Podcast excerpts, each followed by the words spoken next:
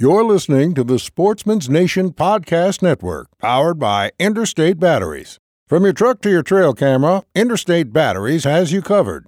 Visit your local Interstate Battery store today or online at interstatebatteries.com. Interstate Batteries, outrageously dependable.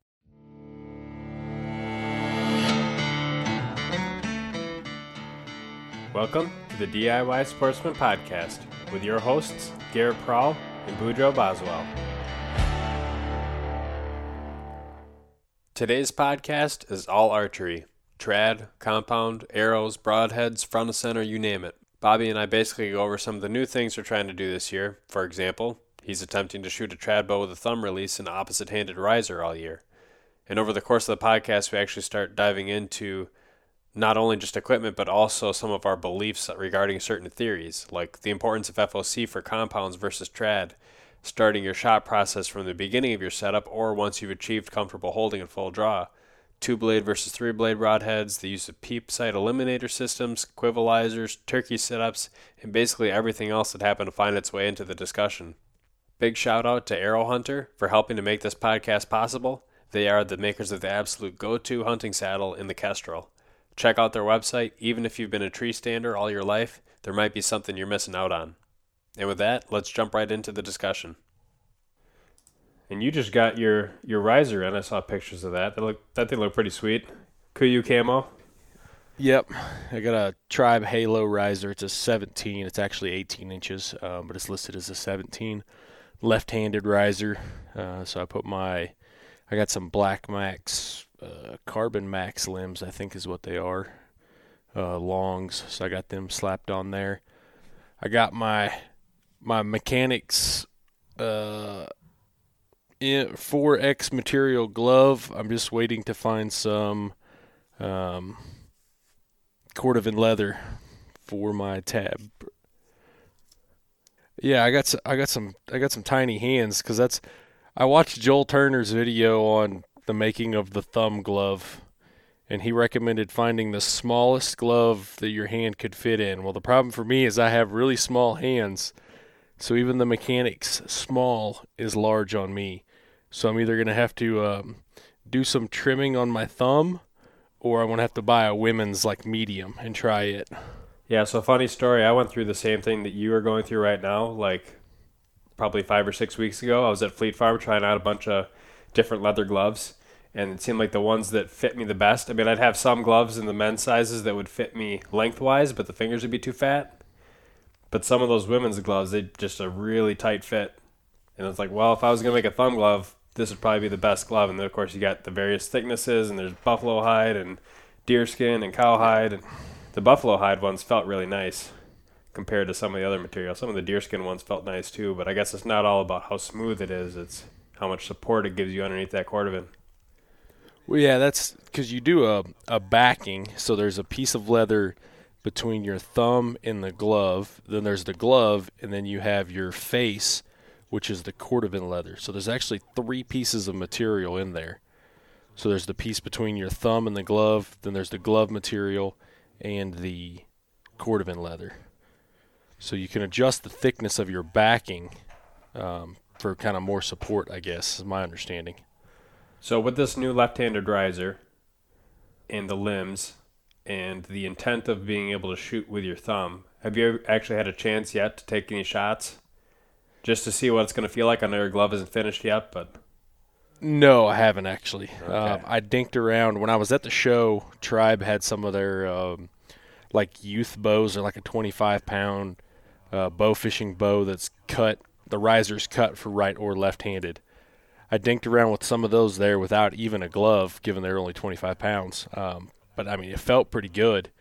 And I think by the time you get some a backing and a cordovan face on it. I think it'll be all right. Yeah, you'll probably have to build build up a callus after a couple shots. Yeah, but yeah, I, I think, think that's definitely the case. Because I tried it in my garage, just a few shots, and I had taken one of my old Bateman Cordovan tabs, the split finger one that I never use anymore, and I cut that up and just made like a thumb tab. And right. even after like a couple shots, it started to sting a little bit, and thinking, yeah, I'd probably have to build up a callus. Of course, you got a couple extra inches of draw length, so that's you know six eight pounds of extra draw weight versus what you would normally be using. So that's a bit of extra to get used to as well. Yeah, which is kind of what I'm worried about the limbs I got. I may have to go to some different limbs um, because I bought these. I think they're 45 pound Black Max limbs at 28. Um, I typically draw 27 with fingers, so I figure I'm gonna draw 28 and a half, 29 maybe. Yeah, that'd be my um, guess. With thumb, so that's gonna be uh, more weight. So I may go to like a um, a sky ILF longbow limb maybe. I may go to longbow limbs instead of recurves just to have a set of both, but go down to 40s instead of 45s. Yeah, I mean the other option you have too that's super cheap and, and quick and easy is just to make a, a PVC bow that's even lighter weight yet, just to help get that extra step of building up the callus. Yeah. Get a few I've extra got, reps in. I've got a PVC bow running around here somewhere, and then I've got all these Osage self bows that are just, you know, not, I mean, they're center shot for the little riser that it is, so I can shoot them right or left handed if I needed to, just to build up. But that would scare me. Center shot on a self bow. It ain't too bad. Yeah, I, I, for the amount that I played around with it, and I did not give it the whole try that it deserved. I can see how shooting with a thumb is definitely it has its advantages for hunting for sure. From a target perspective, I think there's something to be said about the fact that you never see any high level competitive target archers shooting with a thumb. Um, granted, I think some of the rules are such that you have to shoot with fingers, but just in the little bit of playing around that I've done with it, having the arrow outside of your vision, meaning not directly under your eye, I could see how that'd be really hard to get used to. And I mean, even when Joel Turner made his video about thumb shooting on YouTube, I think he said he had been shooting that way for like three years once he finally made that video. Yeah, before he finally said he had it mastered enough to even, you know, talk about it. And that's just kind of the thing is, I want to I want to try it to see what it's like. So you know, I want to make that transition just to see is it that much more difficult? It is a lot more difficult. Um, you know, just overall see how it's what it's going to be like. Yeah, for sure. I mean, the advantage is obviously you got the extra power stroke, and you got the clean release. And so the other thing that I was kind of thinking of, at least for me, is I shoot with a fixed crawl right now because my anchor is so low that I either have to I can't anchor high up on my face. So, so to reduce my gaps, the easiest way to do that is with a crawl. But when I was shooting with a thumb, just playing around with it, I could anchor more comfortably a lot higher on my face, which meant that I didn't really need to take that big crawl. And then because of that too, I'm getting more power stroke out of the bow. It shoots a little bit quieter. So yeah, there's there's definitely a lot of advantages potentially there for hunting. That's gonna be the interesting thing is I've got uh, I don't know what is it, three weeks, four weeks till turkey season, and my plan is to try to hunt with it come turkey season. So as soon as my Cordovan leather gets in, I'm gonna start slinging some arrows and get it down and get it tuned to what I think works well, and then go from there and see how my accuracy is come turkey season. Okay, so what's your what's your plan for getting that set up? Once you kind of build up the strength to be able to shoot that way, what's your plan with arrows? And then, especially for turkeys, I want to know what kind of broadheads you're using, whether it's the the head chopper style or the regular style. And then fletchings, so, and just kind of run me through what your plan is between now and then. So my plan right now, I got to figure out. The one question I don't know is being shooting off of a left-handed riser. Was that what is that going to do to my spine? Is that going to change the spine, or is it not? I don't think it shouldn't theoretically, but you never know. So probably going to go like 250 grains minimum up front. Um, I'm probably going to shoot a Centaur battle axe, which is a lot like the Simmons Sharks. Okay. But they make them uh, quite a bit heavier. So they're like a two and an eighth fixed uh, cutting diameter single bevel. I'm gonna. I don't know at this point if I'm gonna go with uh, two or four fletchings but I'm going to shoot the, I think they're Ozark feathers. It's their 3D Max. It's their 2.8 inch feather. It's kind of like a shield cut, but it's a low profile shield cut, basically.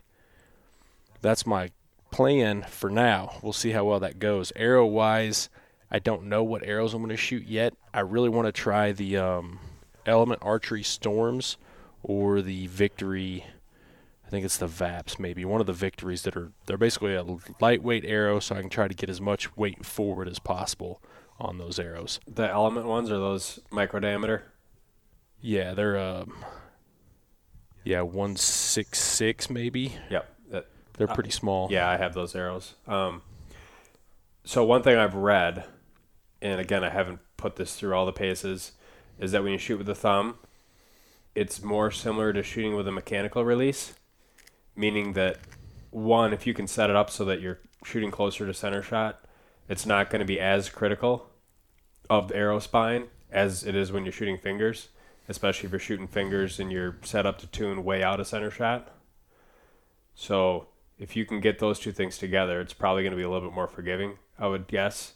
And the other thing I've also heard that is is that of course it's the opposite. So like when you're tuning, what you would normally expect to do to correct a certain plane, you would do the opposite of because you're obviously on the other side of the riser. Yeah, it's basically like shooting left-handed, but you're, you're shooting right-handed. So you got to kind of know the backwards for if you paper tune or however you tune. You got to kind of know it's backwards. Yeah. Backwards for me since I'm right-handed. It's right for you. Are you going to be shooting just a generic like 18 strand string, or do you have any kind of special string for that bow? No, I don't have a special string for it. Um, I don't even know. I think this string when I bought it, when I bought the limbs from Three Rivers, maybe Three Rivers or no Lancaster. So What about rest? I'm Shooting off the shelf, or probably gonna start with shooting off the shelf. Um, I'll prob I'm probably gonna stay with a clicker for now, and then I may go to like some type of um, grip sear eventually. uh, But at this point, I'm gonna stick with a stick with a clicker. I see. You got to make the the turkeys perk their heads up before you take a shot. Yeah. Suppose with that size broadhead, two inch diameter, you probably could aim for the head, even though it's technically not a, not a guillotine style. Depends, depends on how accurate I am with this when all said is when all is said and done. But so that's the plan for now. Um, quiver wise, I'm just gonna stick with my hip quiver that I run for my my compound bow. Um, really like to find some way to make a two arrow quiver for the bow. Um, so I'm gonna try to figure that out. I like to have I don't like bow quivers unless they're minimalist. So like a single arrow or two arrows on the bow, whether it be my compound or my traditional bow. I just like to have a backup arrow right there, but I don't want three, five, or seven on there. I just want one or two, um, and then a hip quiver the rest of the way. I'll have to take a picture of your, or look at that picture you sent me of your riser again. If it's got through holes cut out, I can't remember if it does. If it's I think it does. okay, because if it does, I might be able to to jerry rig something up for you. That might work. I'll show you pictures of what I'm thinking of sketched out first, but um, Yeah. so I'm I'm kind of going along a similar path of trying to use the recurve for turkeys this year. Um, I still have that same RK1 with the 50 pound recurve limbs, and I'm shooting at 27 inches, so it's not quite that full 50 pounds. And one thing I've been doing is I took the clicker off because I had a clicker on for a while. And last summer I had did a one-on-one coaching session with Arnie Moe, and I was just reviewing the footage from that session and really trying to ingrain the stuff. And then I bought the book USA Archery, which I think is kind of similar. It's got some of the same chapters as like the Kisik Lee book with the NTS system. And that was the same stuff that Arnie was teaching me. So I've been really trying to just focus on blank baling with that stuff and really focusing on when I draw, I'm drawing with my back and I'm drawing like lower. Like I'm not just drawing right to my anchor, I'm drawing low and just setting my back tension. And then once it feels good, once it feels like I'm at that let off position, then I'm just raising up to wherever my hand lands on my face. And that's what I'm to turn into my anchor as opposed to trying to force it into one particular spot. And when I do it right, and I got that new Yoast tab, that Yoast Predator tab, when I do it right, everything goes right. When I do it wrong, I either get some kind of nose slap or lip slap or something will go wrong, or I'll pluck the string. But more and more, I'm starting to get some of those perfect arrows. And until I get it to a point where, you know, like most of my shots are really feeling good, then I might put that clicker back on just so that I know, not necessarily using it as a trigger, but using it as a draw check. I'll probably add it back on. But that was so I've been thinking about this using clickers or grip sears or tab sears or whatever. It in my mind, it seems like the clicker is the perfect system, except for the noise that it makes and the fact that it's a string that could get caught on something. Because any other system, you're thinking about a motion that's something different than the motion that, from a form standpoint, you could be thinking of. So, from a form standpoint, if you're at anchor and you're at holding and you're focusing on expansion and moving, you know, that that spot in your tricep behind your back to get that. If that's the only move, movement you're focusing on, you shouldn't be able to also focus on something else to make a clicker go off or to make a sear go off. So, and I haven't played around a lot with the grip sear or tab sear, but I'm thinking if I'm at full draw and I'm at holding, and then I start to focus on making that grip sear go off, would I also then be forgetting about the thing that I'm supposed to be working on with the holding position and expansion? and obviously like the Olympic style bows, they're all focusing on that expansion to make the clicker go off, and the clicker is the same thing because it's that draw length that causes it to go off. The only thing I hate about the clicker, of course, is just that it makes that click noise. And I put like stealth strips and stuff on it, but it's still pretty audible, which I'm not a huge fan of. Yeah. For me, I mean, I've I've layered it like with like um, black electrical tape and other things, to where I mean it's barely audible, I feel it more in the string when it clicks than I actually can really hear it. Yeah. So I can actually feel the click come through the, the string, and to me, that's that's what triggers it. But I, I completely agree with you on, you know, it being the the best all around system because number one, it's a draw check and a psycho trigger basically. So you know that you're getting to that full expansion, you know, when it clicks and that's the psycho trigger to release compared to, you know, a, a tab sear or a grip sear, you know, especially from like a saddle if you're hunting, you may not be in the perfect body position and be able to get that full expansion. You may feel like it is, start running through your grip sear, your tab sear, click, it goes off, but in all reality, you may have been a little bit short because your body's contorted in an odd angle, basically.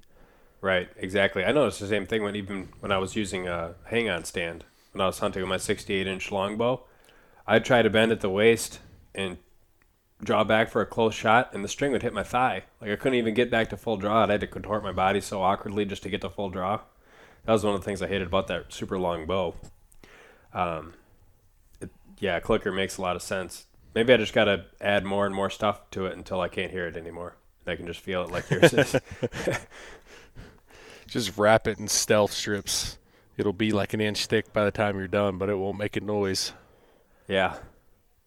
Yeah. So my plan is then once I'm at the point where my draw is consistent enough where I probably could handle a clicker again, then I'm going to dial in my arrow setup.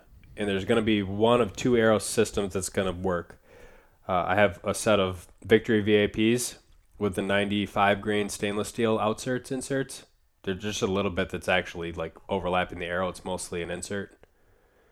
Um, so like not as much overlap as the Pierce Platinums, but I have that as a base system, and then the other base system that I have is I have some of the new breed shanks in 350 spine, and those are very similar to like a standard diameter Black Eagle arrow shaft. I don't remember which one it's the most similar to, but standard diameter shaft, like plus or minus three thousand straightness. And the system that I have with that, since it's standard diameter, is the acerts, so I can basically screw in a weighted nut on the backside of the the field tip or the broadhead or whatever you have. And then there's one portion of that insert that just stays right in the front end of the arrow. So the advantage of that is if I have one broadhead that's say 125 grains and I find that I need to add or remove tip weight, I can just increase or decrease the weight of that nut that's locking the broadhead versus having to go out and buy a whole new set of broadheads. Because with turkeys this spring, my plan is to use the Magnus bullheads. And there's not a ton of information about guys with trad using those broadheads. Obviously, most guys shooting them are shooting compounds, a lot more energy. So I've wondered is a recurve enough energy to kill a turkey with one of those style broadheads? And I've only been able to find a couple threads online where I've been able to see guys with like basically a self bow that have done it successfully. And if I keep my shots to like 10 or 15 yards, which I think is doable with the right setup, I think it'll be fine. I'm obviously going to do a lot of practicing. So once I get set up, I'm going to basically just stick with 125 grain points and I'll monkey around with whatever I can monkey around with to get those to tune right. And then I'm just going to add a really large set of fletchings. So I just I'll probably just put natural wild turkey feathers on there and just start at like five, probably five inches, because any longer than five and it starts to get kind of in the way of the riser and, and the rest and stuff. But I'll just keep it high profile, and that should be enough to keep those broadheads. They're not moving that fast, so planing shouldn't be a huge issue. I'm thinking they'll probably just more be sensitive to a bad release. That that was my thoughts was having something that big out front. I think you're going to have to be spot on with your your release to not have any type of you know planing or anything like that um, with something that big up front. I agree they're not going fast enough to really have wind plane, but I think a, a bad release may show a little little more error in them. Yeah. So my plan is just to really be conservative on the fletching side of things. Not quite shooting a flu flu, but a ton of fletching. Um, just because I've had some bad experiences in the past shooting turkeys with body shots with a bow. I can understand, like, you know, when you have a bad shot on a deer and it sucks and you, you get over it and you know that you can do better next time. But I've had body shots on a turkey where I thought it was perfect, super close, and just no blood, no turkey. Don't know what happened and that just I like the finality of like a shotgun. And so this year I'm going back to the bow and I want that finality more so than having to try and hit a hidden softball size section and then track the bird. Right. So we'll yeah, see how that kinda, goes.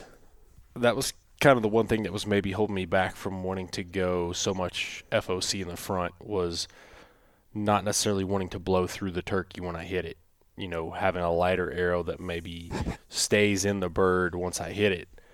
But I don't really want to have to have two arrow setups um, and start practicing, especially shooting off the left-handed riser new this year, and then have to switch over after turkey season to a different setup.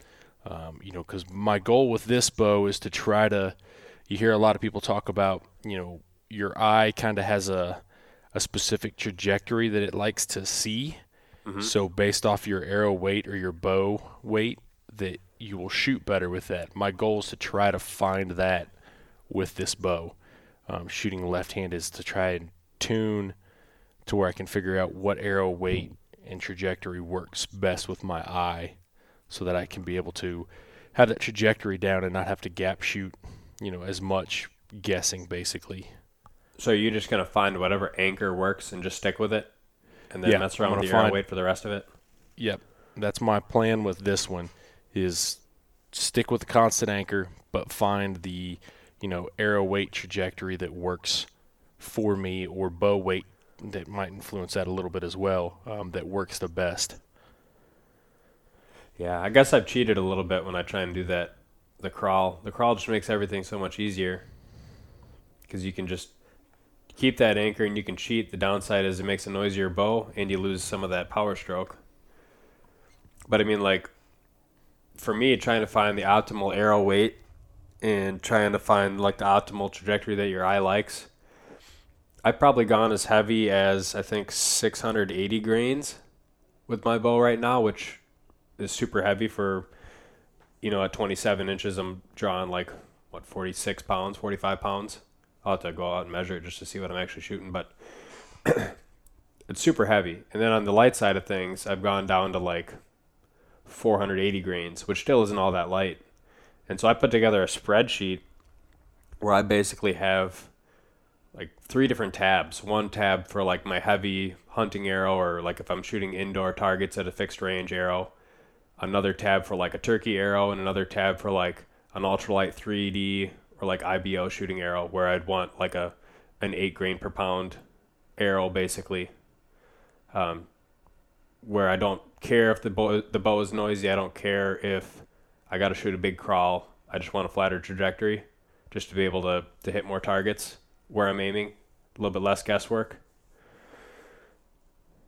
And that that spreadsheet gets down all the way to you know, grains per inch, static spine, ID, OD, insert weight, add-on weights, tip weight.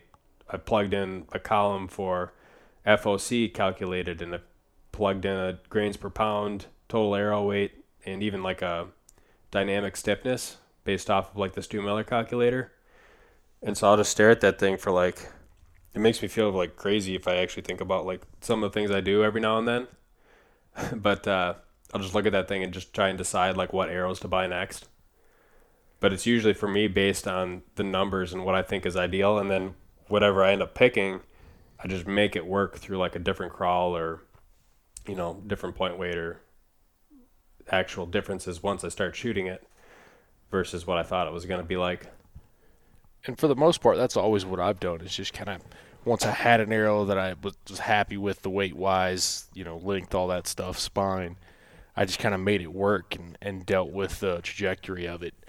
Um, you know, kind of tried to make my eye learn that trajectory. Whereas with this, you know, starting over, starting left hand side of the bow, I want to try to find that specific weight um, that matches my eye as best as possible with this. Because I think it's going to be such a challenge going to the left handed um, bow, shooting off the thumb, that I kind of want to try to find that in there. But I know it's going to take a little more time to find it as well. Yeah. Yeah, I think you'll hopefully figure it out fast. I, I, think I, I, think for me it, it would have taken a while that you go from systems your entire life where you're used to the arrow being in your subconscious vision on a vertical line of whatever you want to hit. And now all of a sudden you're moving that arrow off that vertical line and you got to guess not only what the elevation is but also the windage.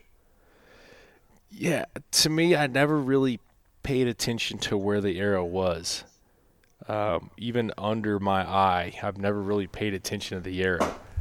Uh, so call it instinctive, call it whatever you want to call it. You know, I've always just looked at what I wanted to hit and just drew back, got to anchor, went through my shot execution, and then shot it. I mean, yes, it's there, but I've never consciously like look down at the arrow and to reference left or right of where it needs to be.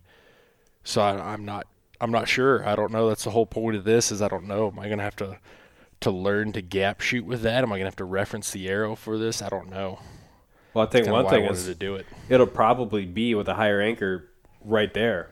It'll probably be so much closer to your eye that you'll find it harder to ignore. It's kind of yeah. Oh, I agree. Yeah, my plan's to try to use basically, you know, like the if you were to fold your thumb underneath your index finger, use that, you know, kind of gap where your thumb and index finger is on my cheekbone, basically. Yep. Is kind of my thought. So get it really, really high. So, I mean, I'm going to be like just above the arrow, you know, yes. an inch maybe. So then your knuckle ends up being like right underneath your eyeball, your, your pointer yeah. finger knuckle. Yeah that's kind of the goal for right now. I, th- I, feel like Joel draws his back even farther. I mean, I think I bring, he brings his back further towards his ear because um, the string you can actually see the string sitting like behind his eye on his head, which obviously doesn't cause string contact because your thumb pushes it away from your head.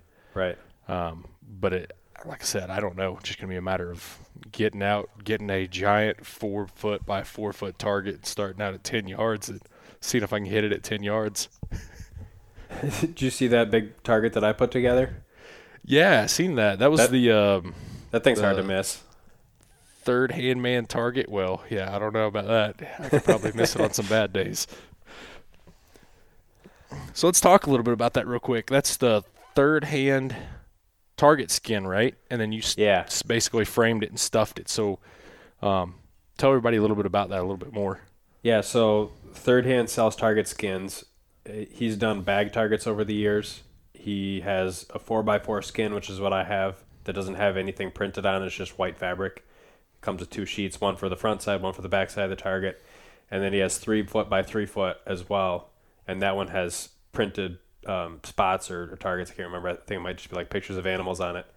But uh, you would take these skins, and the thing about the skins is that it's like an ideal fabric that he found to hold up for durability ability to be printed on, outdoor use, so it'll hold up a lot better than just using like a tarp or something like that. And the idea is you build this big frame, you put some type of black fabric. I use landscaping fabric over the front and the back face, and then you put the skins over top of that, and then you stuff that entire volume with basically textiles like old clothes, blankets, comforters, that type of thing until it's completely full. And it actually does a really surprising surprisingly good job at stopping the arrows. And not only that, but it makes arrow removal incredibly easy. Like two finger removal, no problem, even out of a compound. I haven't shot with a crossbow. I don't have a crossbow, but so how thick did you make it? You we said four by four, but how thick it's front it's, to back is it? It's twelve inches thick, which is the standard. If you were building the target for like kids bows, you'd probably be fine with less width or less thickness. If you're shooting a you know a high speed crossbow, you might have to go a little bit thicker or pack more stuff in it. I packed close to I think it was close to 100 pounds of actual total weight of blankets and comforters and sweatshirts and stuff like that in it. Okay.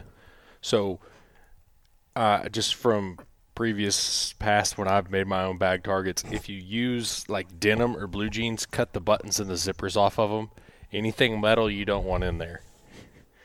Yeah. Just a word, word for wise. Yeah. Jim had told me that metal buttons you want to remove. He said plastic buttons usually they'll just break when you hit them with a field point. Um, I, I just try to stick with like fleece, like fleece throws, fleece blankets. They were like perfect. So when I went to the Goodwill by my house, you, buy by the pound there. So I just filled up the shopping cart with old like fleece throws and took a couple chips of that. So that's what probably 80% of my targets filled with. Yeah, I wondered if you did something like, you know, where you tried to do like maybe fleece closer to the the front and then you know like maybe heavier material like heavier cotton sweatshirts to maybe like denim in the back so that way you know it's kind of a, a layered target so it's softer towards your front with more dense material towards your back if that made a difference with anything well the idea is that once you shoot uh, shoot it a whole bunch in the front you can flip it around and shoot the other side that makes sense the only thing about those skins with micro diameters is if you have micro diameters where the outsert has a little bit of a lip over the arrow. They do catch a little bit. I've put like 300 arrows in it so far with the Pierce Platinums and the Vaps, and they, you know, it it's a little bit of a grab, but it's not to the point where it's damaged the target skin at all yet. So you got to kind of you can't just pull it out smooth. You got to kind of pull it out, push it in a little bit, and then jerk it out at the very end. Yeah. So that it comes over the insert. Yeah. So like I uploaded a video on it. It's on my YouTube channel, and I shot five arrows with those Pierce Platinums with the compound, like just right next to one another. And I took one hand and grabbed all five of those arrows and started pulling at once. And I got them all the way up to like the insert with no effort at all, all five arrows at once until it got right to the end. And then it took like two or three jerks to, to get the last few inserts out. A couple of them popped out right away. Yeah, that's for me, that's my biggest complaint with bag targets over you know some type of a foam target, for that matter, is just you know having that little pop at the end. Not that big of a deal, um, and then also the arrow, like when it hits a target, sometimes depending on the material, may deflect to the side, and so then the side of your arrow is exposed as you're still shooting towards that same target. So you're more likely to break an arrow compared to like a foam target where they tend to go in relatively straight each time. My issues with the foam targets is that they always twist. You know, if you got like a a portable one, you can stick it out there, and if you don't shoot at the dead center of the target, the target twists five ten degrees every time you shoot it. So then, by the time you get two three shots in it, all of a sudden the thing is sitting at a forty five degree angle. You just need a heavier target. Yeah, I guess so. Don't buy them five dollar Walmart styrofoam ones. Come on now. the last one I bought was like eighty bucks. I think I've got a. It's a Blim Rinehart uh, Woodland 16 or something like that. So I mean, it's not light, but it's not heavy either. It's kind of in between. But it was a Blim target, and I've about shot it to pieces now. Yeah, a lot of times when I'm shooting outdoors, I go to the local range and they have layered targets, but they get shot up so much that it's like the compound, it's really risky because you can. It's really easy to just blow blow right through that entire target, and then you're searching for your arrow 20, 30 yards past it. With the recurve, for of- the most part, uh, they're, they're layered. They're just like a block, but they're. I don't think they're as high of quality. They're not ti as tightly layered, and then, like I said, they just get shot up so much. See, ours here at the local public range are carpet. So they're layers of carpet. Um, they're probably 20 inches deep, uh, four foot wide, and four foot tall. And they're basically just layers of carpet that I guess they get for free from carpet shops. Um, and then they compress them that way. So they, I mean, they do a pretty good job of holding up, um, even with a compound bow or traditional bow. But with a traditional bow, if you're shooting at like 30 yards, and you sometimes you can hit the, uh, I don't even know what you would call it, the plastic part of the carpet, like the base of it.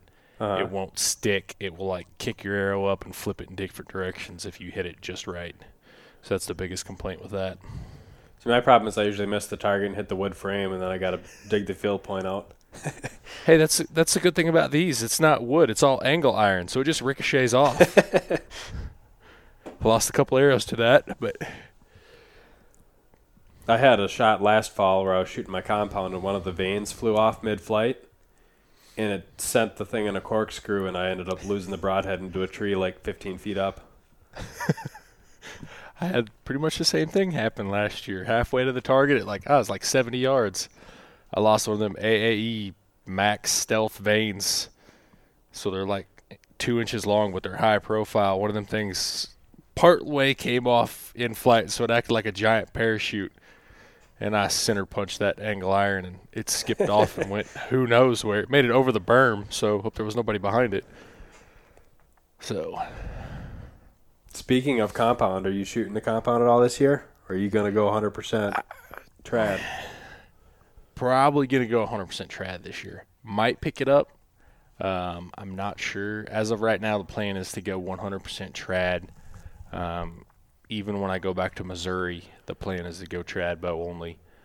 Um, so it depends on what I draw for tags out here. Um, will depend on whether I really pick up the compound or not. But the plan is to go strictly left-handed trad bow this year. Well, immersion is the best way to either fail or succeed, but at any rate, learn. Yeah, that's you know, I'm if I don't kill anything, I don't kill anything. It happens. I've you know trad hunted enough that I know that's part of it, so it's not that big of a deal. I don't plan on drawing a a coveted elk tag this year or once in a lifetime tag. I might draw a a limited entry mule or not necessarily limited entry, a general mule deer tag um, closer to home. So we'll see. Yeah, I don't think I'm going to go to Colorado. In fact, I just put in for preference points only for Colorado. Um, I just don't think I'll have the PTO for it this year. I really wanted to go out to North Dakota, and I even took a scouting trip out there for one day. Just got up super early in the morning, drove out there, scouted all day, and then drove back home. Um, and I, it's tough because it's like if I hunt North Dakota during the rut and I make that like a week long trip, then that's like the same week that I could potentially be doing all my rut hunting in Wisconsin. It's the same week that I could be doing my firearms hunting in Minnesota. It's like, man, three states with like exactly the potential same, you know, hot dates. So, been having some second thoughts on that. Um, but I will probably draw one of the metro hunts this this uh, year. I didn't do it last year. I did it two years ago. And so if I draw one of those metro hunts, I'll use the compound just because it's so much more accurate. I'm probably accurate enough with my recurve now that I could pass the proficiency test. But being able to pass that proficiency test isn't all that hard compared to with the compound. I can just destroy the proficiency test. And you don't want to. I don't want to take any cho- any chances when you're like hunting in people's backyards and stuff. So Would they let you qualify with both, or try to qualify with the traditional bow, and then if you don't, be like, hey, well, let me grab my compound bow and qualify with it, and only hunt with the compound if you only qualify with it? The way that it works is they give you a little slip of paper and they have somebody watch you take the test. And you get five shots. And if you screw it up, you're done for the day. You got to go home. You can come back the next day. And you can keep coming back as many days as it takes you to pass it. Hmm. And there's a line on that slip of paper where it says compound or trad. So I would imagine you could probably shoot it with both and, and pass with both if you really wanted to. Right. But I, I'm I in complete agreement with you. I mean, especially doing metro hunts, urban hunts, it's better to take the most proficient method you can into an environment like that because that deer runs and dies on somebody else's property who's not a fan of the metro hunt, you know, that could spell bad news for the entire hunt all the way across the board. So I'm, I'm in complete agreement with it. I was just curious. Yeah, well, here's the other thing too is if I'm out on public land, I can pass on an 18 yard shot if it doesn't feel right with the trad bow. But if I'm in a metro hunt and I pass on an 18 yard shot, that's a shot they would have expected you to take, and that's a deer they would have expected you to kill. You know. That's yeah. That's kind of the point behind metro hunts. You know, that's that's kind of the thing about with metro hunts is you get people out there. Yeah, they may kill one deer right off the bat, but then they start trophy hunting or hunting for bucks. The metro hunt is there for population reduction. So shoot every deer that you can that you feel comfortable with and you can make a good shot on. That's just my two cents on it. Yeah, I'm trying to remember what they did last time I did it. I know the first year I did it, it was earn a buck the first weekend. Or, or not even earn a buck, it was doe only the first weekend. Meaning, if you saw a buck, you, you couldn't shoot it no matter what. You could have shot two does right before it, and the buck walks past, it's a doe only. But then the second weekend was whatever you wanted. I can't remember if they did switched it to earn a buck the last time because I know there was always a lot of people complaining, and the guys would have to pass on like six pointers that would have been happy to shoot them and, and stuff like that. And it got to the point too where some of those areas, after years and years and years of these same metro hunts, they had buck to doe ratios that were so massively skewed in terms towards the buck. You'd have like six, seven to one uh, ratios of buck to doe, which is so goofy, but that's the way it was. So then they started to to make some changes to it. Yeah, and that's the hard part is some people join the metro hunt to be able to harvest any deer, while some people join the metro hunt to be able to harvest big bucks. Right. So, you, I mean, obviously, you get both sides of it. You just kind of hope it balances itself out, you know, with the number of hunters. Yeah, I think the size of the bucks in some of those metro hunts, I think, has gotten a little bit overblown. I think maybe 10 years ago, 10, 15 years ago, that was probably the case before they got so popular. But now these hunts have been around you know the ones that are new sometimes they'll, they'll, still have some really giant buck potential but the ones that have been around for a while it's like you got guys shooting two and a half and three and a half and one and a half year old bucks every year it's not like it's not like these, you're getting these big secluded unhunted giant bucks on these some of these yeah. metro hunts yeah i think i might try and either go to idaho or to montana to hunt whitetails this year i got to look at the regs and see see what it's like up there. But since they're both relatively close in driving distance, um, I may try to go up there and hunt whitetails just for kicks and giggles. Yeah, would you be basically like a plains hunt or like a river hunt? yeah, pretty mostly or probably be more of a river hunt um, for the most part, depending on where I go, I guess. But yeah, that'd be kind of more of the open country, river bottom yeah. kind of hunts that you see. Yeah, that's kind of the stuff I was looking for when I scouted North Dakota. I just took a, a big river bottom and I just found all the public that there was, and I just beeline to like 30 spots I had pre-marked. Just a way to speed speed scouting and only hitting the high stuff and just ignoring everything else.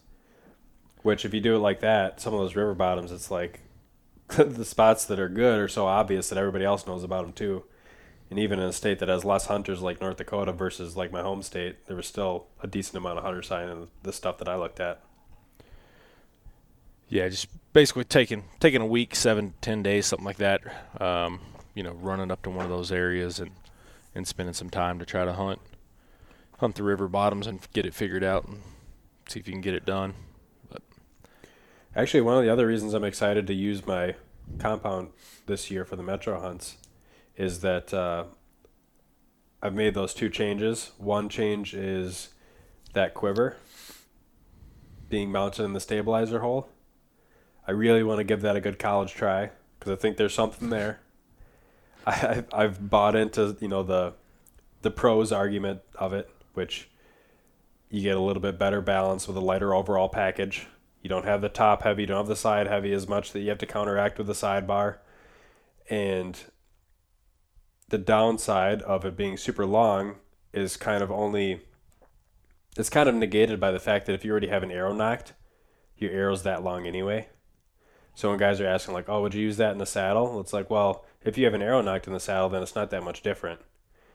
Um, and the other thing is like ground stalking. I don't really, I'm never in scenarios where I have to stock that much.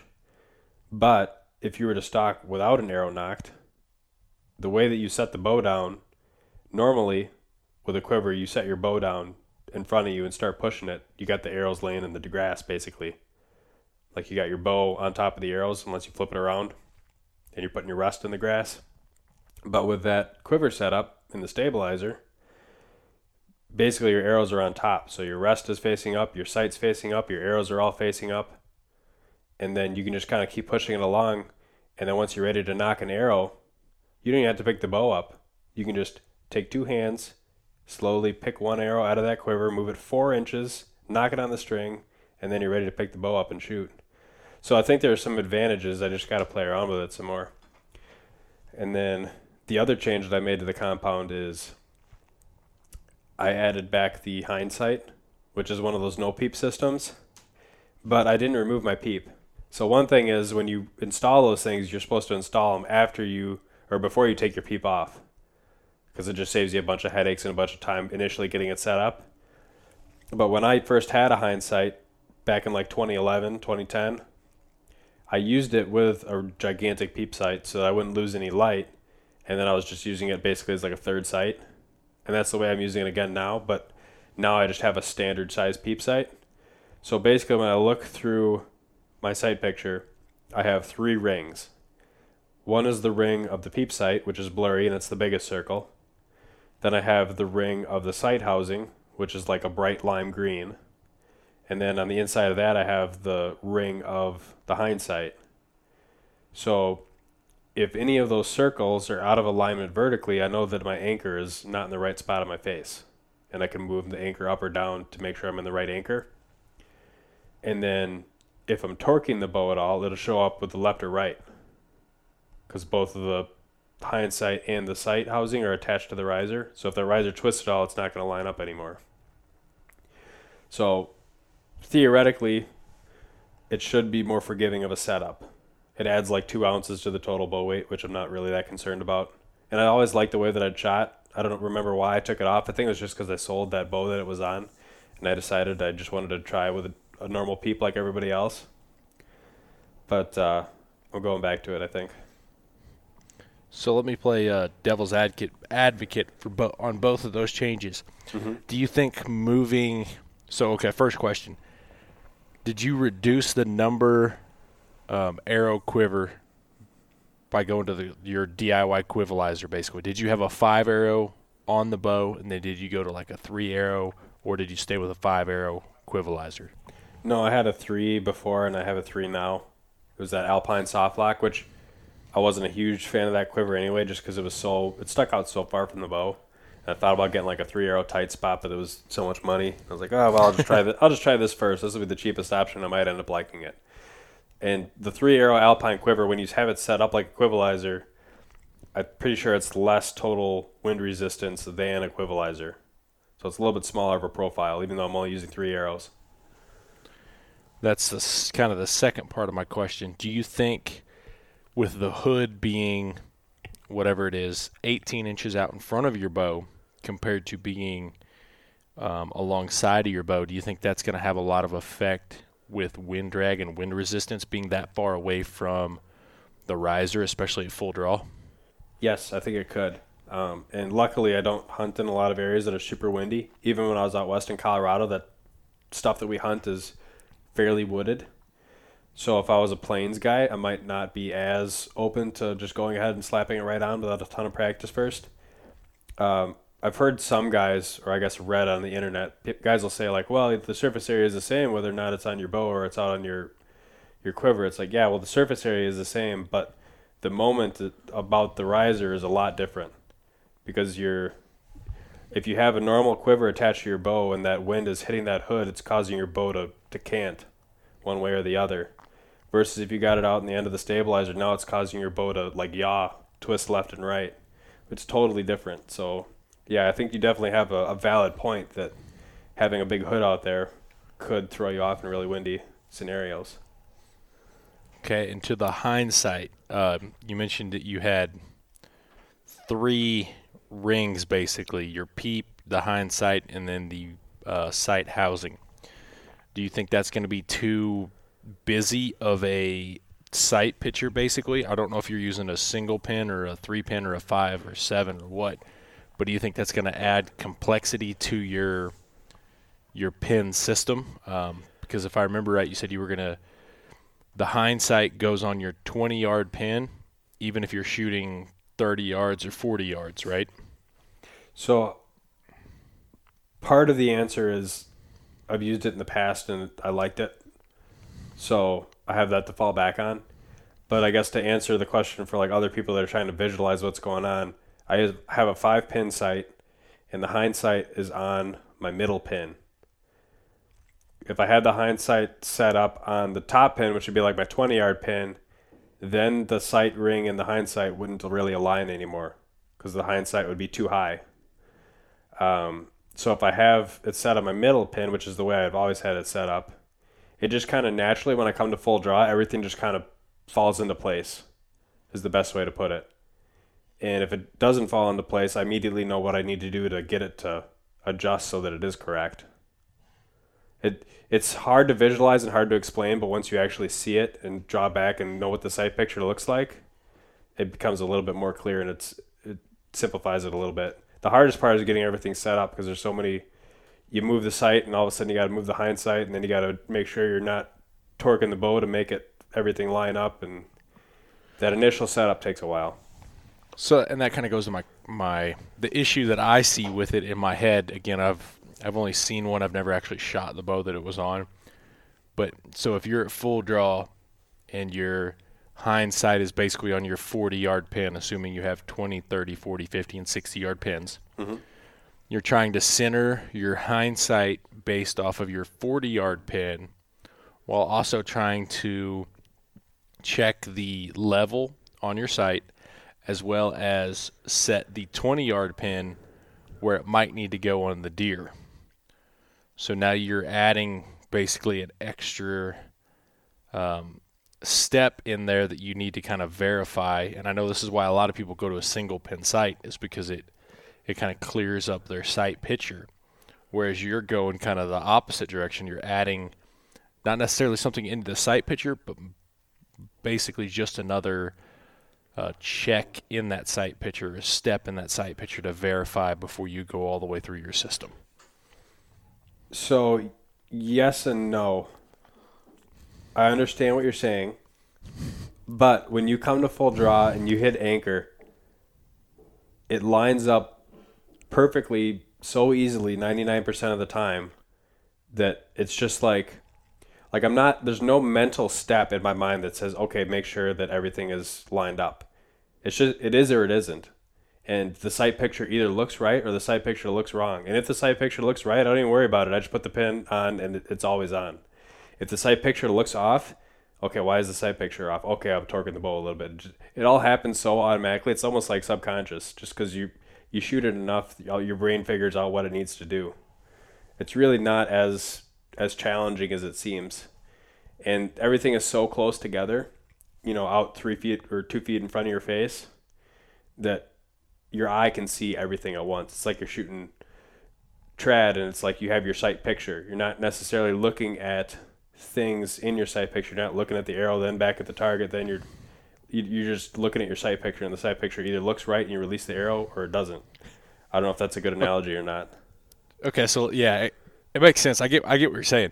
But let's go back and let's look at. So, do you have a a process, a checklist of okay, you hit full draw so I'll tell you my my thought process with my bow when I when I have my compound bow. Um, when I hit full draw, my as soon as I hit full draw, my thought process goes. I look through the peep to make sure it's aligned on the sight housing. Check.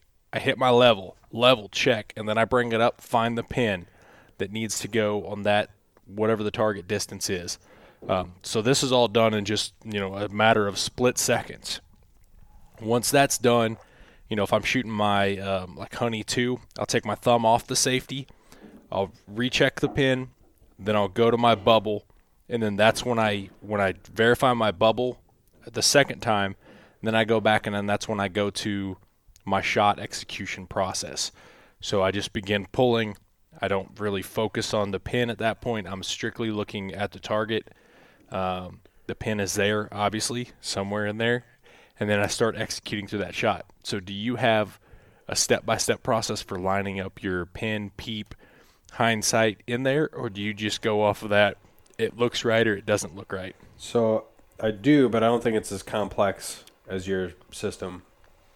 So basically, when I come to full draw, I'll settle my anchor, and then I'll just I'll look through the sight picture. I'll just look at the at the target, basically, and I'll let everything kind of correct. So if it's it, maybe the best way to put it is like if you're driving in a car and you start veering off to one side of the lane, it's like your your brain just kind of pulls you back in. It's not yeah. like there's a conscious decision. Oh crap! I'm swerving on the right side of the lane. I need to turn the steering wheel. Like it just happens. Like your brain corrects it for you. And if you shoot it enough, that happens with my sight picture. Like the hindsight might be a little bit. I might be torquing the bow a little bit. Like my my brain just corrects it. Um, so once everything happens there, which again only takes a split second, I'll check my bubble level once, and I'll adjust that level. And it's just that movement of adjusting the bubble level usually doesn't affect anything else that was there before. So if my sight, if everything was at a line before, um, if I go to correct my bubble, it usually doesn't take everything out of alignment. It usually stays the same. So then once everything is aligned, I have the bubble level confirmed, then I'll move my eyes to the target and then I'll just let the pin, the blurry pin, you know, float to where it needs to float, and then I'll start my sight, my shot execution. So you rem- rely more on your, I think Joel refers to it as visual proprioception through the peep with everything. You don't think through the process. You just rely on that natural. Okay, it looks right or it doesn't look right. Yeah, I mean, if I'm if I'm having issues, then I'll start to break it down a little bit further and really verify everything. But if I'm shooting well, it, yeah, I, I think you you have a point that I don't try and overthink it. Once I overthink it, I almost sometimes you think about trying to fix one thing and then something else goes wrong. Whereas if I figure it out one time on the range and I get everything dialed in, that process takes a while. But once everything is dialed in, then all of a sudden it, it becomes more fluid. And I don't put as much thought into the step by step process except for the shot execution. So my step by step is not so much um, setting up the sight picture and verifying the peep, verifying the level. My step by step is more so in the back tension and the squeeze, and those are kind of the things I'm thinking about once everything is set. Okay. So that and that's kind of the difference between us is yours is from the set position through the shot execution. Mine is from start up through shot execution. So from yeah. the start, as I'm getting all the way back, as soon as I settle into my anchor, you know, as soon as I hit that back wall, settle into my anchor, then I look, peep, verify, level, pin, back to level. Okay, then get to the shot execution at that point. And if I was a target archer, that's probably what I would do, just because those extra checks, you got the time on the line. You know, why not? Um, but if I don't need to, it saves me some time in a hunting situation. I'm not trying to overcomplicate it or overthink it. What I'm doing with my recurve right now with that NTS form that I'm trying to ingrain into my head, it's exactly the opposite. Every step from the setup and the stance, I'm going through step by step.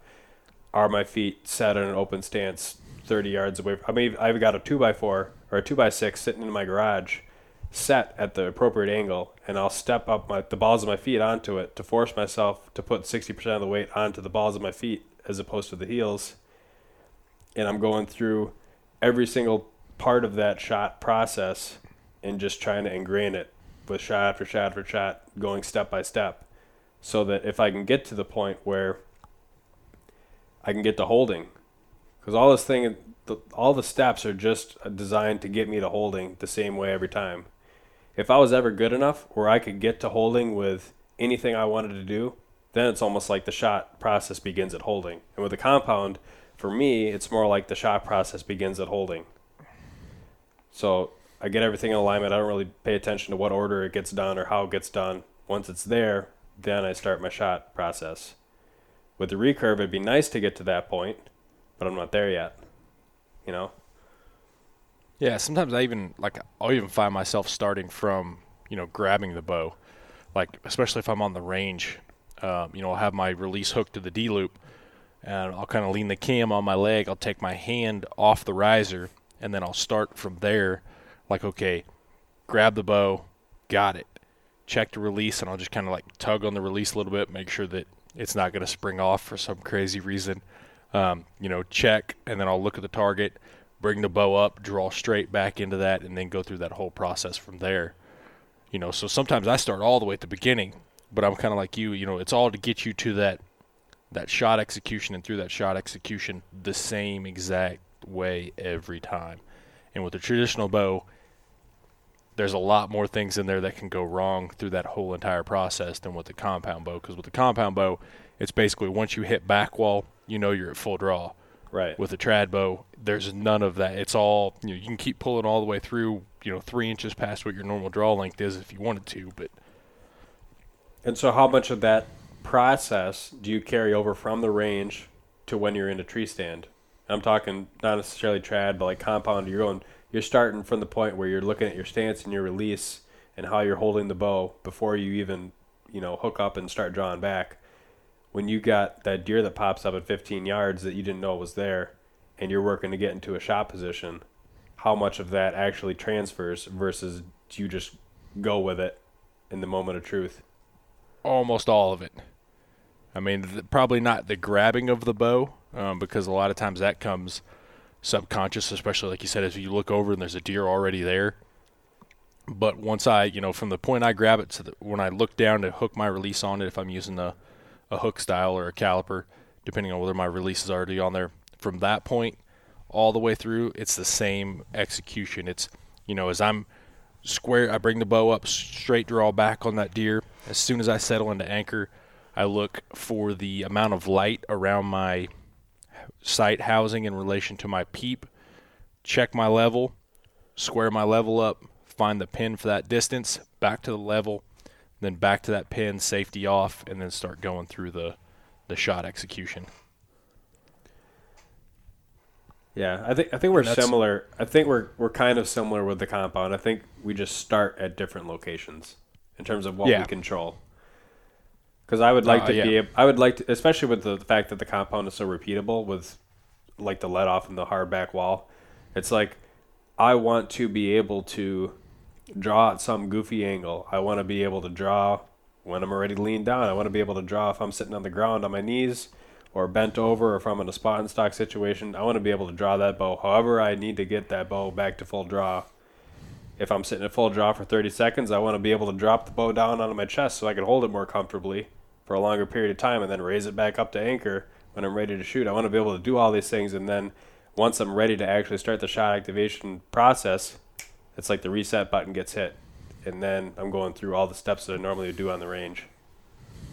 And see, for a traditional bow, it's I probably take every bit of it because I wish I didn't realize for the longest time, especially when I shot with my self bows, that people must, some people, most people, according to Joel, have a hard time letting down on an animal I probably let down on more animals than I have shot at with my traditional bow just because something in the whole process didn't feel right, didn't set right.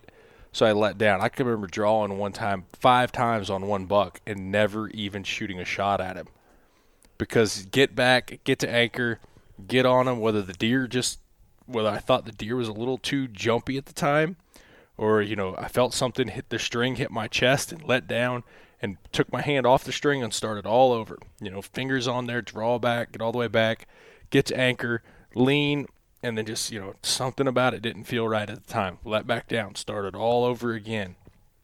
And then, you know, according to Joel's, a lot of people have a hard time doing that. And I was like, oh, really? I thought that was like a normal thing. Because for me, I mean, I just, with the traditional bow, everything has to be perfect, and well, a lot of times it's not. Yeah, and I mean, especially if, when you're hunting with like a self bow, where you don't want to be holding at full draw forever because of the set of the bow, and it's like at the same time, I, I guess I've never really watched you shoot that much, but I don't think you're like releasing as soon as you hit anchor, which I think I think that problem of not being able to let down is tied to a lot of the guys that have that automatic reaction of aiming becomes the shot process, and once the aim looks good, they they just release the arrow, and that's you know. I think a lot of people have that. I I started to shoot that way when I started shooting trad because I watched the video on YouTube where it was like shooting them like Howard Hill, and it was the guy teaching you how to shoot the swing draw, and as soon as you get to anchor, that arrow's gone, and it doesn't matter if the sight picture looked good or something was wrong. It was all it was like a timing thing almost. And once I started learning to actually hold back tension and you know relax and release through the shot and maintain that tension, that made a huge difference for me the guy that taught me how to build self bows, I can remember he got target panic, and it was the funniest thing I've ever seen, because he'd be four inches into his draw, and everything would look good to him, and he would release. Like I mean, his hand is in front, well in front of his face, and he would release, and you know the arrow would go ten yards and hit the ground, and I was like, "What are you doing?" And he's like, "I I don't know. It just it happened." Yeah. I, and then he went to Rick Welch's school, I guess, down in Central Arkansas, and he got over his target panic there. So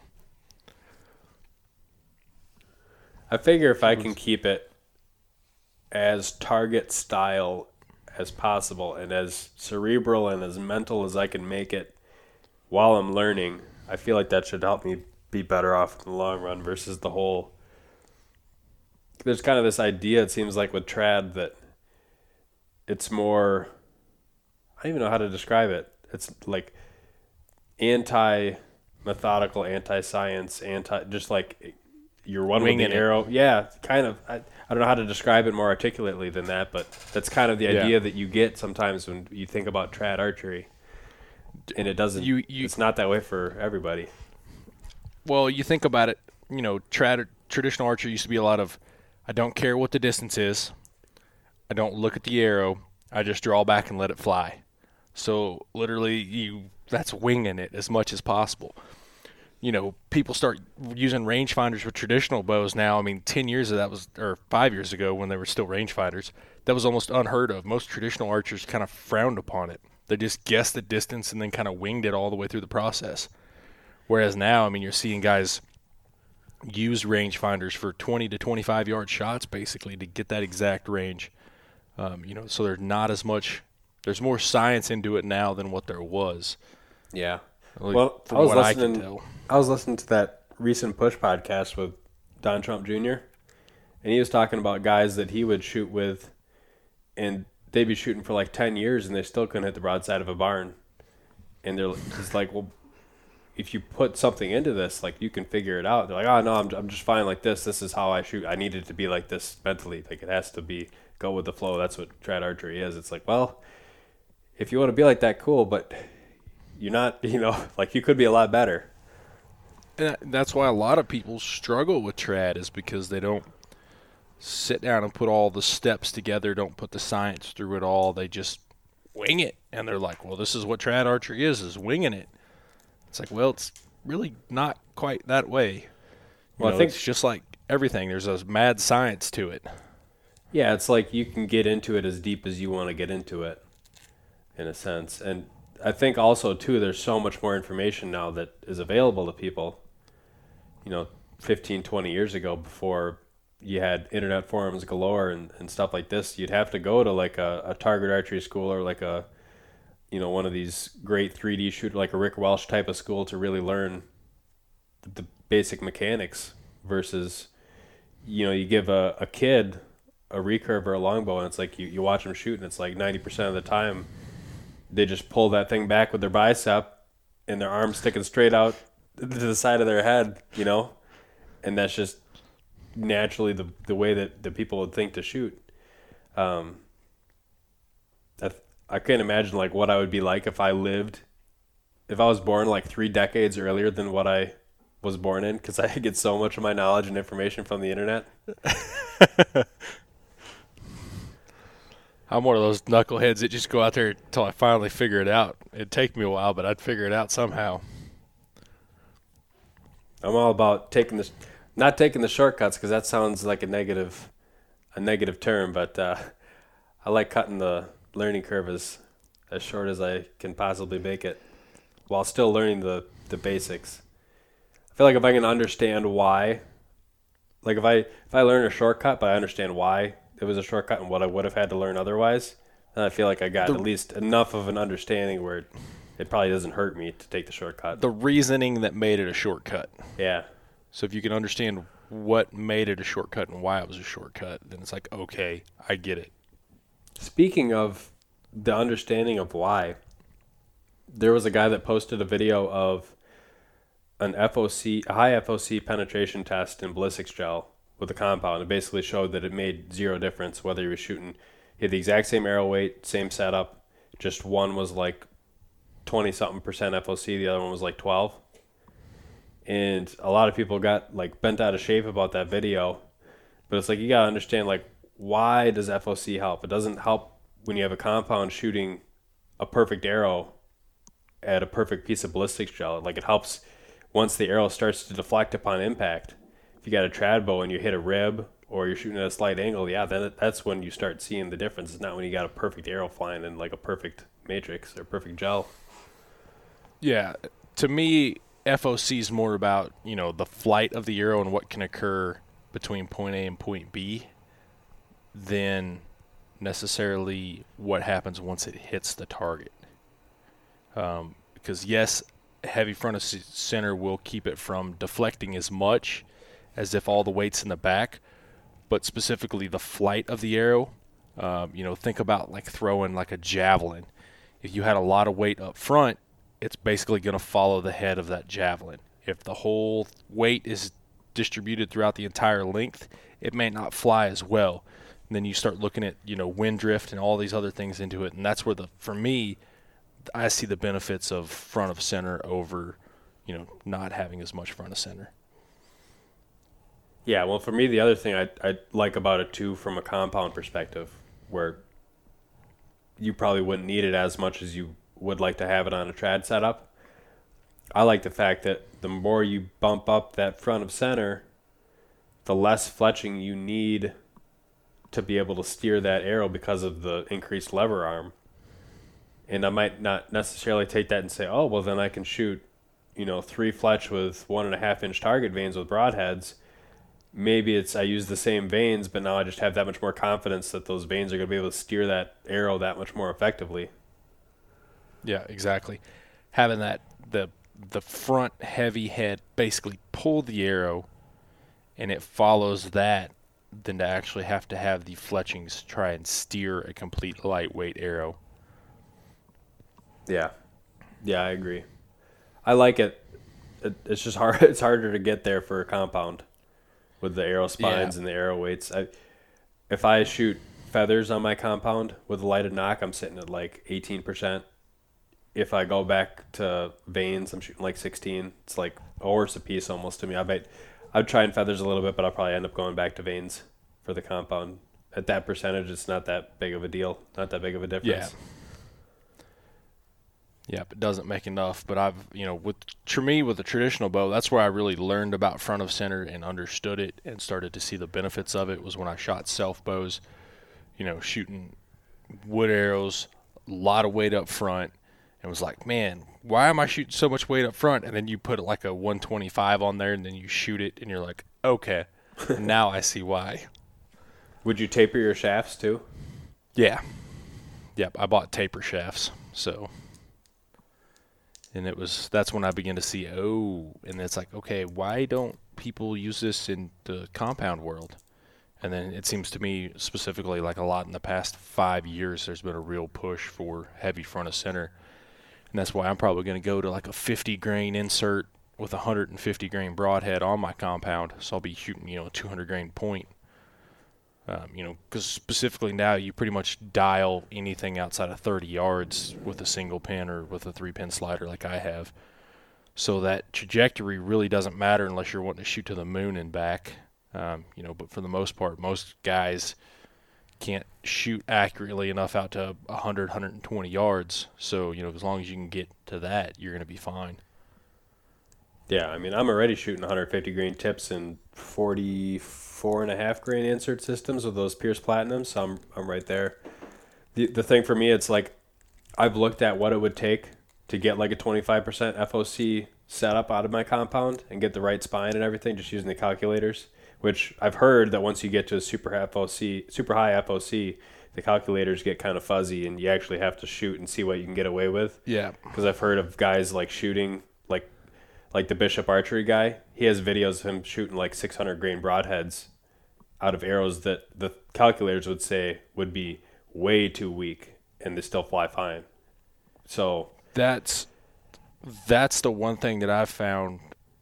Calculators and spine charts are good for like 125s, maybe 150s.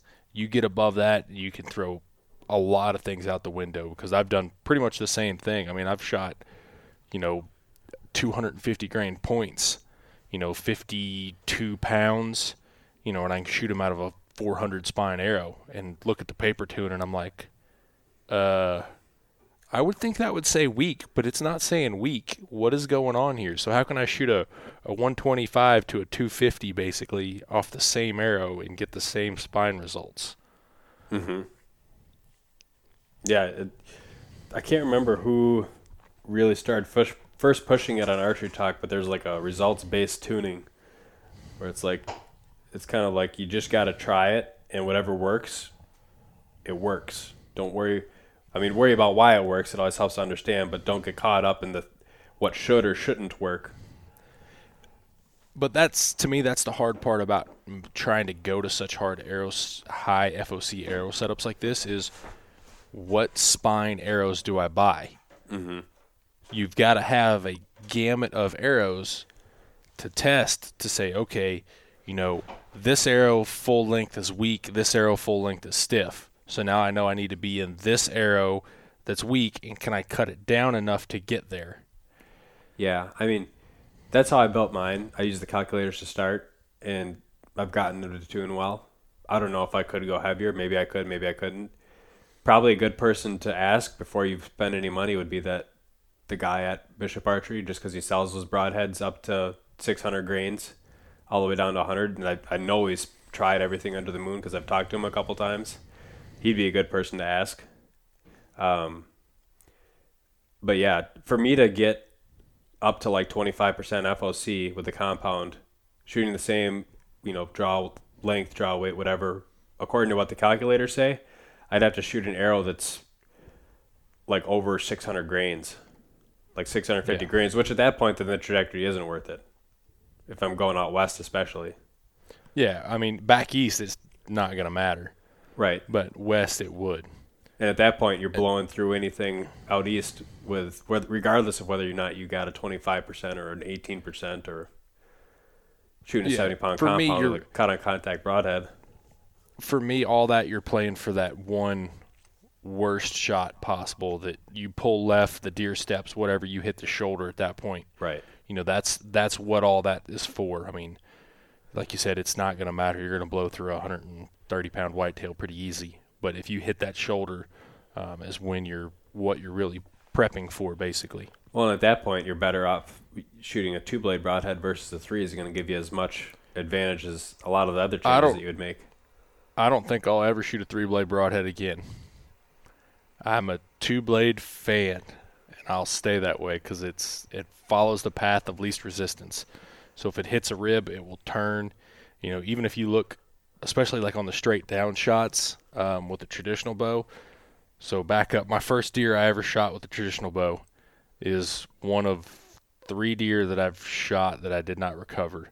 Um, grunted him in. He was like seven yards straight down. Osage orange self bow. I thought, man, this is gonna be awesome. It's like a 110 eight point and I was shooting Zwickey broadheads that had the bleeder blades on them, and shot this deer, and I literally got maybe an inch of penetration.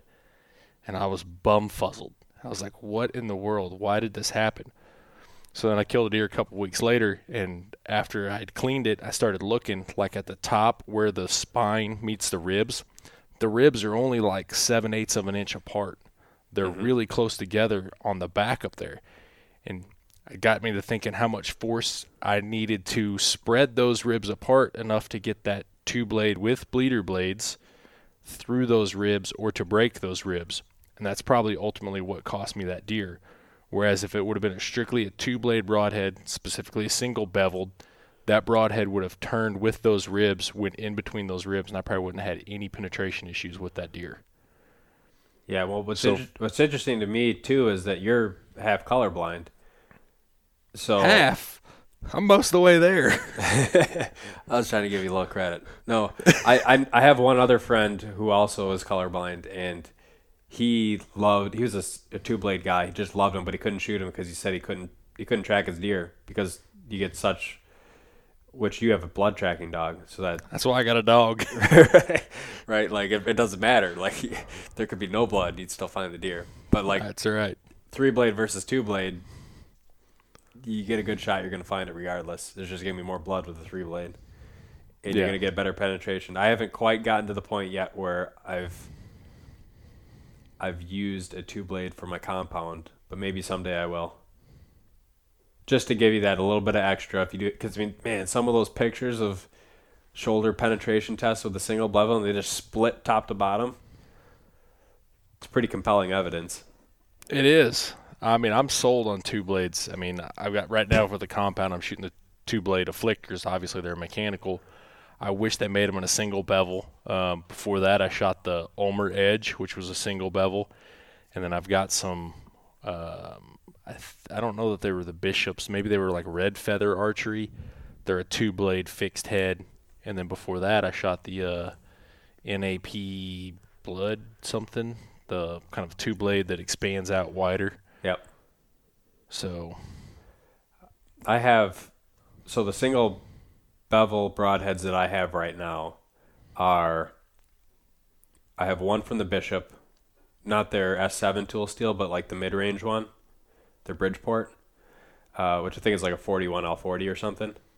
And I also have the cutthroats, both the same size, both 200 grain head, single bevel. And the main difference between the two is that the Bishop is shorter and thicker, and the the bevel angle is steeper. So I think the the cutthroat is more similar to like your standard Ashby like 25 ish angle uh, degrees. Three to one. Yeah, it's kind of more along those lines. Whereas the bishop is like you get faster rotation through bone. I think it's more you get more of the splitting effect due to like the the degree of the wedge. Um, and if you try and read through their website, some of that stuff is on there and some of the research they did. But for me, it's like the thing I like about them is that they're shorter and they're thicker, which means there's less surface area for the same amount of grain weight of broadhead, which makes them a little bit more forgiving in flight.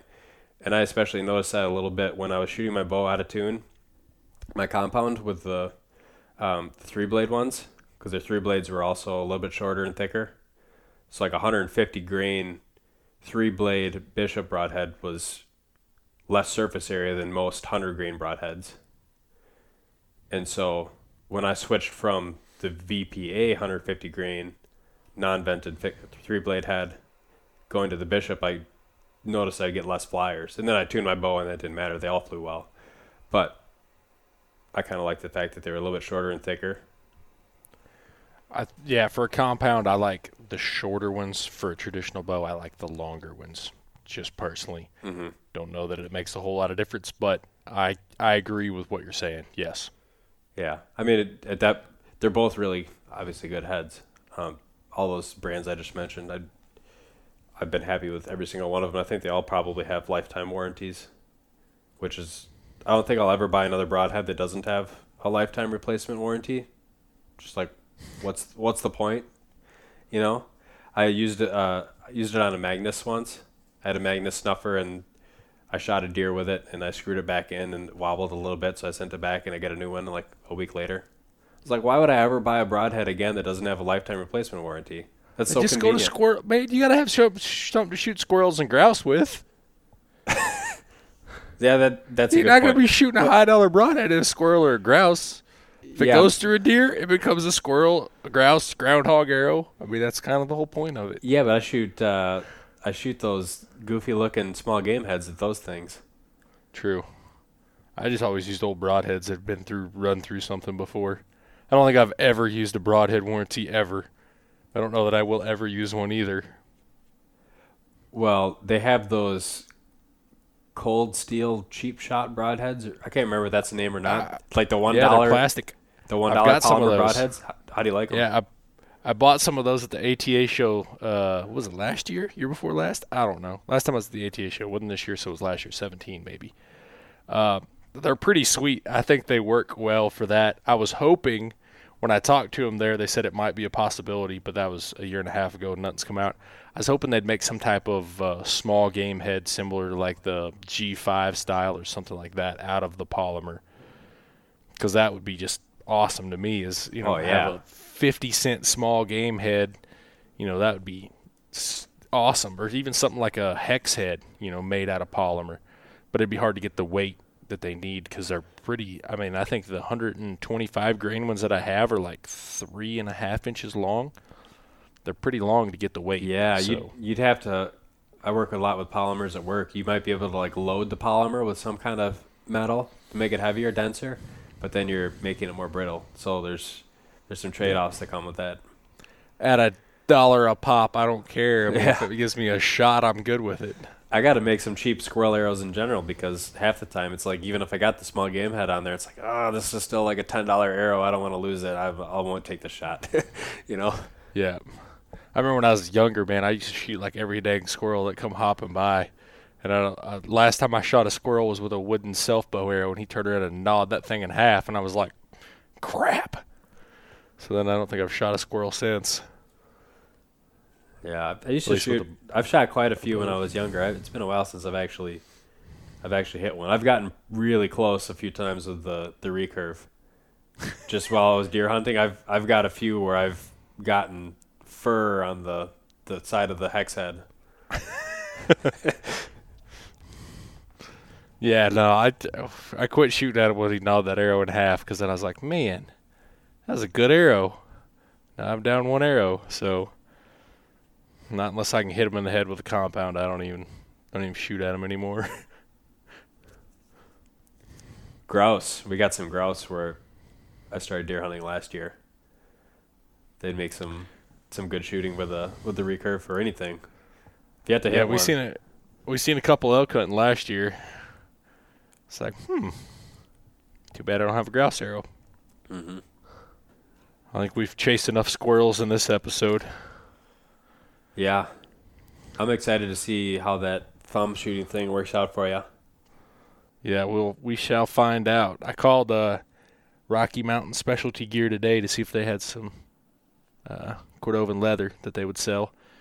I said they'd get back to me, but I didn't hear from them. But I called them at like four o'clock too. So Did you check with the Yost? No, I thought about calling him too. If my dog hadn't ate my Yost tab, maybe uh maybe I'd have just used it. If I would have been a little bit more controlled when I trimmed my Yost tab down, I might have had some to send to you. But I trimmed off like an eighth of an inch at a time until I finally had the perfect length. Yeah, well, So I just got, that's the I just got way a bunch to of little it. strips. That's the best way to do it. But All right. For all you listeners out there, make sure to follow the Sportsman's Nation on your favorite podcast streaming app. Leave a review on iTunes if you're so inclined. Bobby and I also appreciate it when you guys send us comments or questions via social media as well. You can find the DIY Sportsman on Facebook as well as YouTube and Instagram. Thanks for listening.